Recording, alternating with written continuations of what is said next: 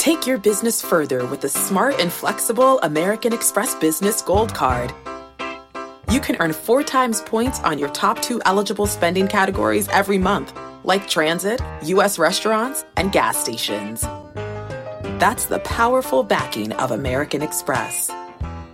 Four times points on up to $150,000 in purchases per year. Terms apply. Learn more at americanexpress.com slash business gold card.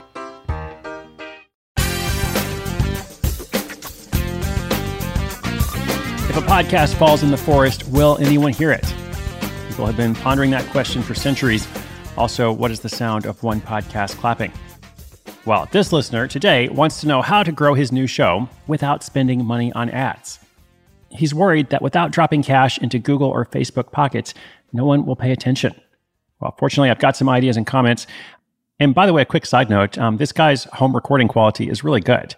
Uh, over the past couple of months, I've noticed that a lot of people have upgraded their equipment at home uh, with better microphones, webcams, etc presumably because of the pandemic and so much more remote work taking place, it really doesn't take a big investment at all to look and sound better. So with a couple hundred dollars, you can actually sound pretty good and, and look pretty good for your next you know, online meeting or webinar, whatever it is you're doing. All right, side note aside, how to grow a podcast without spending money on ads. That's what we're talking about in this episode.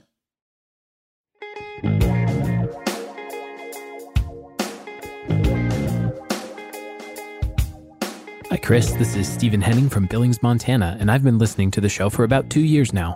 My side hustle is a podcast. I spent my first three months making sure the audio quality was top notch and that I was growing in my interview skills. And now I'm ready to grow the show's community and dip my toe into the world of advertising. So I have two questions related to podcast growth. First, I want to know how I can grow a show organically without putting money into Google or Facebook ads. I want to grow only from word of mouth and a strong social media brand, and I'm wondering if you think this is naive or misguided. Second, could you explain the difference between affiliate advertising versus direct sponsorship and how each works for a podcast? What's the process for signing each kind?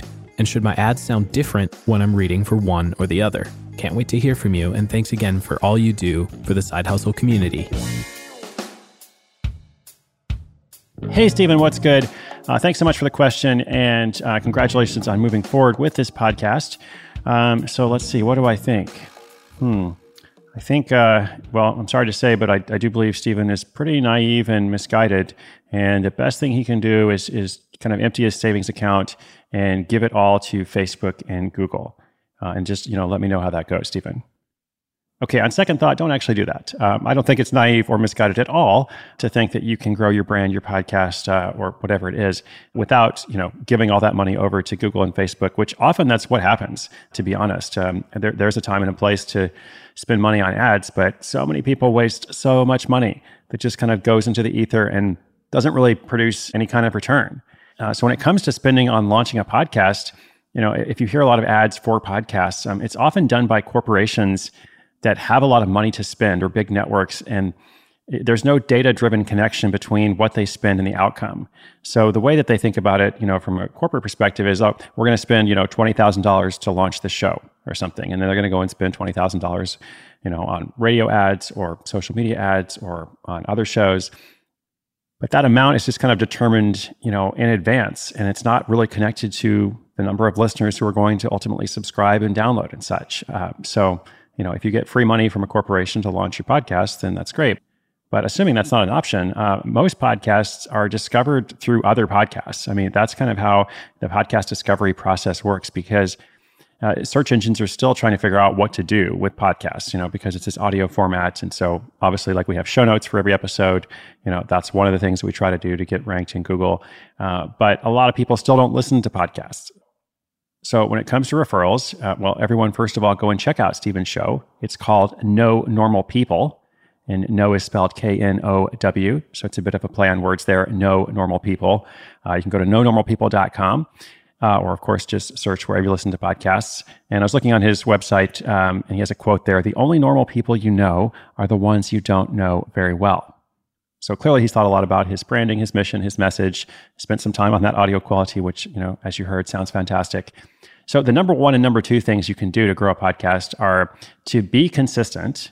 like you know to have a consistent publishing schedule whatever it is just to kind of keep doing what you say you're going to do and that builds this trust and loyalty uh, even among a small group of listeners um, and then to find other shows that will mention yours, uh, perhaps as a trade or exchange, uh, or just because you're doing something interesting that their audience would also like.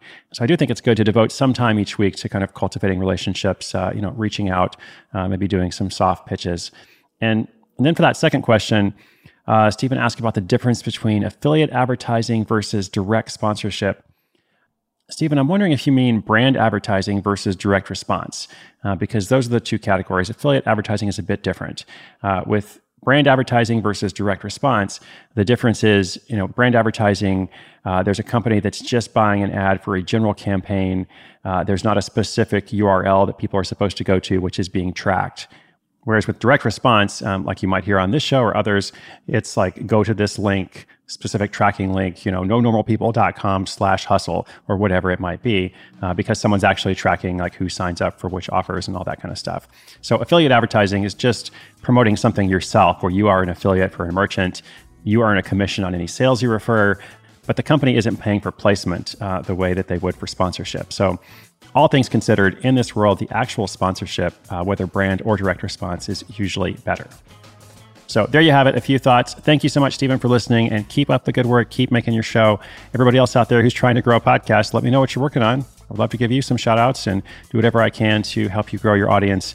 Uh, I have benefited over the years from lots of people trying to help me and, and recommending stuff. So I'm always happy to hear from people. Uh, send us your questions. Come to sidehustleschool.com slash questions. We are featuring them throughout the year along with updates from other listeners as they move forward with their projects. Thank you so much for listening. Do come back tomorrow. My name is Chris Guillebeau. This is Side Hustle School.